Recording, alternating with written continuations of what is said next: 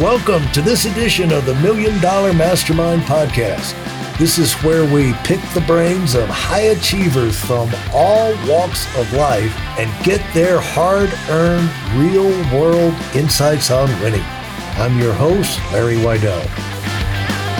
You said, like, people don't need to be worried about being overwhelmed with the technology here and the because I learned it when I went to uh, Georgia Tech the engineering I learned from you know my friends who graduated and got degrees, and you know you're always talking about how did it go, and you know a lot of these people had uh, they were much more diligent than me. Yeah, they actually had good grades and everything, and they said, you know, I got out, I had the unbelievable grades. I went in there and they put me in a position where for the first six months, I think a monkey could have done the job you know, actually, you know, it was just like pull this lever or something like that. But they put you through this long thing where they they don't care what your grades are. They're looking for they're going to teach you. But the people who reach went into those situations and moved to the top were not the people with the straight A's. They were people with the people skills and the ability to uh, think on their feet and that's the great thing about average students is they have to figure out how to get by. So they're going and they're strategizing their way and they're yeah. great on common sense. And yeah. uh, it's the C student that is the biggest alumni donor at every university in the world. And it's because they wind up making oh, the most money. Eh? Yes. Yeah. Wow. Right. This exact sentiment you're expressing right now is, I believe, even more relevant than it's ever been. Like, take for instance AI. AI can take all the jobs you like. It cannot do this. It yeah. cannot have a deeply meaningful conversation. It cannot deal with an irate, difficult customer. It cannot create trust in a sale. So I couldn't agree with you more. And I feel very passionate about that. And like, I mean, I look at the waitering I did, you know, as a waiter, you learn how to deal with difficult situations, right. hostile customers, yeah. great customers, the kitchen lost an order. So yeah. I couldn't agree with you more. Yeah. And so you got me thinking about that when we were getting started. You're saying that the technical side is not what got me where I, I am. It's the ability to think, deal with people, have a vision. And you talk about when you, where in your development did you decide to implement the DREAM program based on Matthew Kelly's book, The Dream Manager. How far along were you when you decided to bring that in? Yeah, so in 2004, one of our key key guys burnt out. He's actually in our New York team today. I realized at that point that a lot of people going into the tech industry, Larry, it's their passion, it's their love, and it can, if not, we're not careful, they can get burnt out. So that's where the seed was planted that we need to find a way to have a culture that people can be balanced and still do truly great work. So I didn't have the solution. There was um, a friend of my dad's, his daughter gave me a journaling tool by a guy called Glenn McQuirk, who's a pastor and an engineer. And that's a wicked combination. Right. So he had this journaling tool called Map for Life, which basically is like goal setting on steroids and how to execute and deliver it. So I saw this, but if you held it up, it looked like a Bible. It was so thick. And wow. uh, so I think anybody that, that, wanted to potentially consider saw that and then they just ran for the door. So I tried to launch it in the business in 2005 and nothing really took. And then at I did a program at MIT where the, one of those lecturers mentioned, a guy called Cameron Herold mentioned the book called The Dream Manager by Matthew Kelly. And I just thought, wow, here's a real life example of a janitorial services business in the US called Jancoa and how they implemented this and they saw it transform their culture. Yeah, then I launched, we launched the program in 2008. And the thing that we did different to what I tried in 2005, Larry, was that we focused on the visualization of the goals. So the process takes you through a way of doing a current audit of your life where you're at, brainstorming goals and dreams, and then it brings you down to your top 10. So a dream book is your top 10 goals and dreams visualized. And for us, that's in a PowerPoint, a deck, and it's 10 slides with your goals and dreams visualized. And there's something that happens, Larry, when someone goes through process and they get to the point of visualizing it. If they do it properly, like they put a picture of their mom or their daughter or their grandkids or whatever in there. It just carries so much meaning and emotion that it lights a fire to drive a momentum.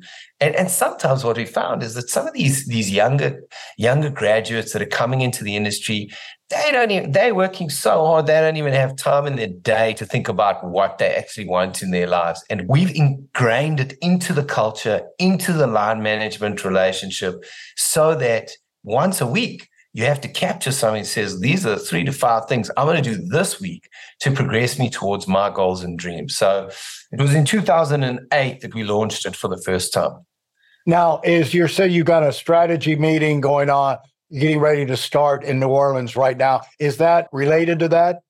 Yeah, so the strategy session starts tomorrow. We have about 20 of our team that are flying in. We don't have an office in New Orleans. and uh, we we we kick off with uh, a whole lot of elements related to the Dreams program. Once a month, we do a dash, dashboard which says, "Are you balanced and are you coping? Red, green, or yellow?"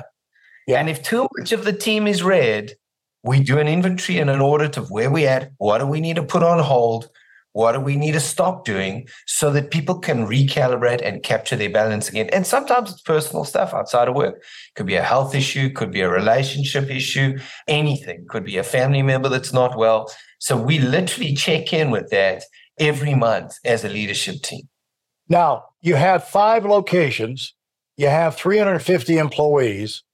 How does that work? You can't keep up uh, with 350 people directly yourself. So how does that work out? How many work directly you? Do the people work directly with you, turn those sheets into you? How does that work?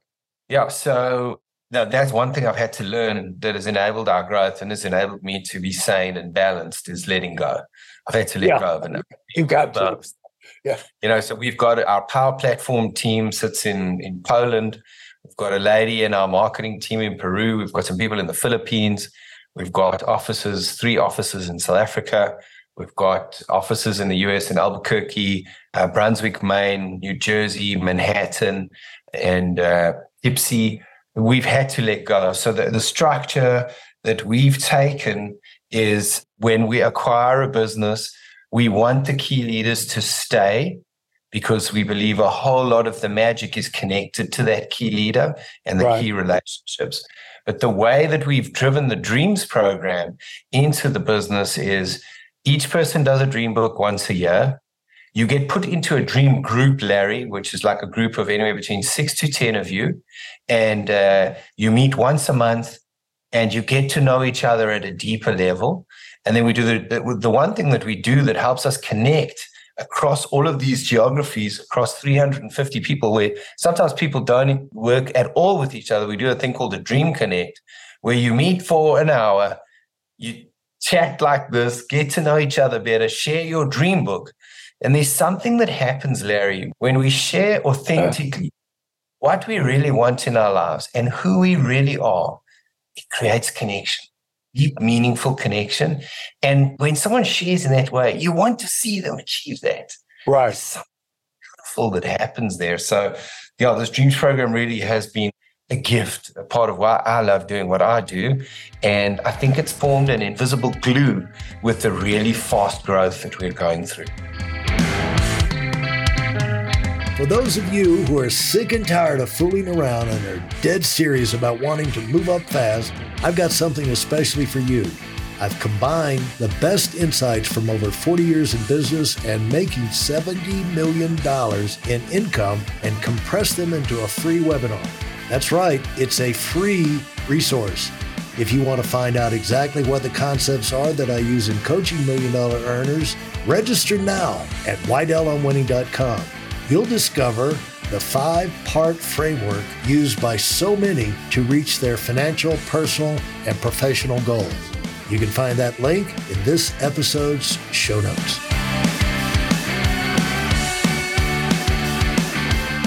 Well, I think the fact that you make it an issue and then you track it on a regular basis, it's a way of you feel like I'm making progress. It's happening. You know, these, yes. in spite of everything that's going wrong, you know you're getting small successes in areas that matter to you and so it's the way I've always looked at goals. So much of goal setting, people don't really know anything. You know, they you got to have a goal. That's the stupidest advice I've ever heard. No, you need to have a goal for every area of your life that's important to you. If you have three children, you need to have goals for each one of those three children, you know, and your spouse. In the recreation side, the academic side, the neighborhood, you know, if you have a church, you know, you what you need to have. I look at goals is like you identify goals. These are the areas important to you. And it's like not a goal, it's, it's a bouquet of goals and they come together and you're working on, you might be trimming this side of the bouquet right now, but then, you know, the, it's to make the whole thing look better. You know, you might be trimming more over on this side next week. And, but you're working on the whole combination all along. But the idea of visualizing it, I haven't heard that. I haven't really heard of a program where you can challenge people to have specify those things in the different areas of their life and then also you can visualize it and so i get the idea without having seen it how it can be effective and how did you get what in the world were you doing at mit to where you could uh, get exposed to that i'm a member of entrepreneurs organization and they hosted a program with mit it was over three years and it was four days every year and uh, or five days. And one of the lecturers that came in mentioned that, and it was no, it was just uh, I learned so much from that program.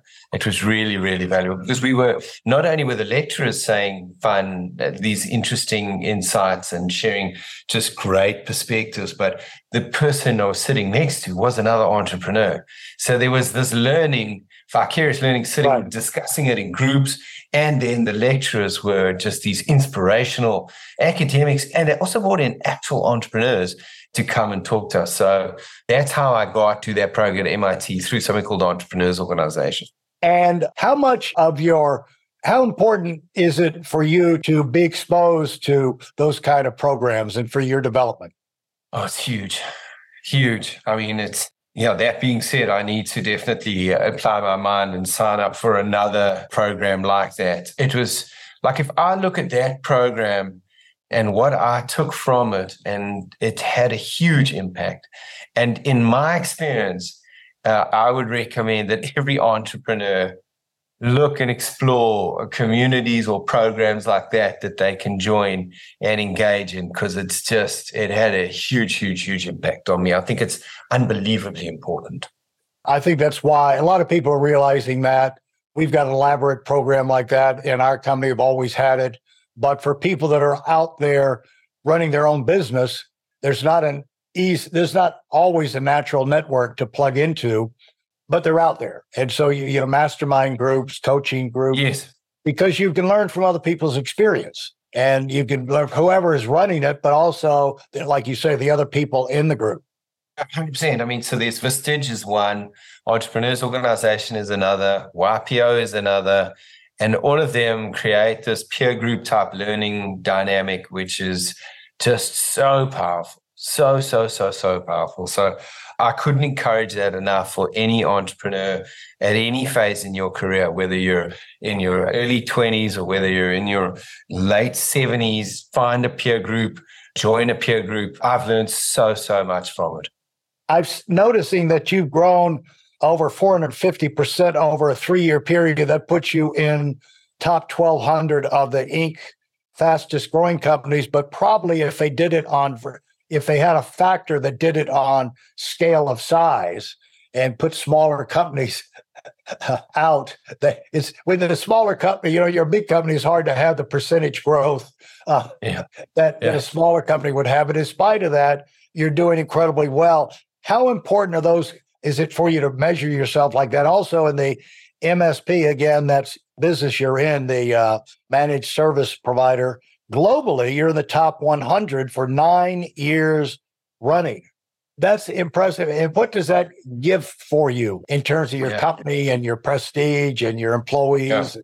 yeah. So the MSP mentor list, that's kind of the one for our our industry. We were the top 100. We're not anymore, but we're in the top I think we came 300 and something or 200 and something in the last year. I can't remember it offhand, but we're in the top 500, which is kind of a, the broader list. So I feel unbelievably proud of that. Look, it doesn't define the business, but it's great to get that recognition. Eh? It feels really, really good. And then the Inc. 5000 is quite an emotional one for me, Larry, because I remember in my early 20s, reading that list and studying that list and like even late 20s early 30s going to their websites and checking those companies for you know i was obviously based in south africa at that time. And so to make that list for me personally it just felt very emotional because i've always revered that. So it's the second year that we were able to make it onto there. So you know, like, I mean, you know, you're a seasoned legend yourself. You have those days where you get punched in the face as an entrepreneur where you, you hear you're going to lose a customer or you lose a great deal or something like that. So when you have those days where you get recognized like that, it's like a little bit of wind at your back. It no. just is like, you know, you grab those and right. celebrate. Them. It's not going to pay the bills. It's not going to get you through a cash flow crunch, but it does feel good. We try not to put too much emphasis on it, but damn, we got out of our way to celebrate it. well, in line with that, have you been able to find ways? It's hard to do it in employees, but where you can put incentives and recognition and competition inside your organization. Is that a big part of what you do, or is it does it not yield itself to those kind of awards and competitions internally? Uh, for our people? Yeah. Oh yeah, no, we do a whole lot of stuff like that. So we have an annual awards program that uh, we put a lot of energy and effort into. It's aligned with our values and it's aligned with our purpose of supporting the dreams of the doers, and then various sort of performance metrics and so forth we implemented the balanced Scorecard as a performance measurement system about it's been about 20 years ago. So we've been using that Norton and Kaplan methodology around performance measurement, which is financial, internal business process, customer and learning and growth. We've been using it for the longest time. So that list of the top performers is so you're kind of objectively measured across all the key metrics. So everybody sees that. So we have a very meritocratic culture. So if you don't like everybody knowing how you're doing, you might not intend, you might not necessarily enjoy our culture. But we got out of our way to recognize our people. The other thing we have as a superpower in our business is, is gratitude which I think is one of the most powerful forces, not only in life, but in a culture. So we have something we call our wow moments, which is really where you can, in our all company meeting, you can recognize someone else. So I could do a wow moment and say, Larry, I really needed your coaching and guidance on something, and you gave me this guidance. I just want to thank you. And then that could be a public thing, generally a photo of you is put up, and then I would thank you publicly. And then we evolved that into something called, well, actually, you know what happened? Someone said to me, we've got a change billboard where you can ask a question that someone in the leadership team has to answer. And the question was, have our wow moments lost their gravity? Is it too fickle and so yeah. on? So I did a survey of the company, and the company agreed that we'd lost not all of it, but there was room for improvement. So one of the guys in our team did a rejuvenation or rebirth of it, and he came up with a thing called Sawubona, which is Zulu for I see you. And basically now we've got wow moments and our Sawubona moments where you recognize people and uh, it's oh, just you know it's funny that if you kind of I've read about gratitude there because it's a, definitely a, I got it from my mom. My mom would always go out of her oh. way to say thank you. Whenever I would have a lunch with her, and we would do these one-on-ones outside of her writing a letter to tell me something tough, she would wear all the jewelry I ever bought her just so she knew just so that I knew she loved and it didn't go. You know, obviously the ears she couldn't, but if there was a bracelet or a necklace, well, oh, she wore all of it. You know, so this Sawubona piece is just the the science is that it feels you actually get more by saying thank you than the person that you've thanked. Right. So there's this beautiful chemistry going on when you leverage gratitude within a culture. And what format do you do that with? You're scattered all over Kingdom Come. You know, how do you? Yeah. You can't pull everybody together because all the servers would shut down. So No, that's it. No, that's it. So we leverage technology like you and I are talking on right now. We use the Microsoft version of it called Teams, and we get together. It's trickier now because we've had we've got an office in Albuquerque now, so that's pushed the time zone, and we have another potential office that we will have, which is in Tacoma. So that's like that's I think that's your time zone, Larry. It's trickier. It's trickier Yeah. to get everybody together, even virtually. yeah. Thanks for listening to the Million Dollar Mastermind. If you felt there were any valuable takeaways from this episode, please take a minute and leave us a five star review. Your feedback is important and really helps us get the word out to a wider audience.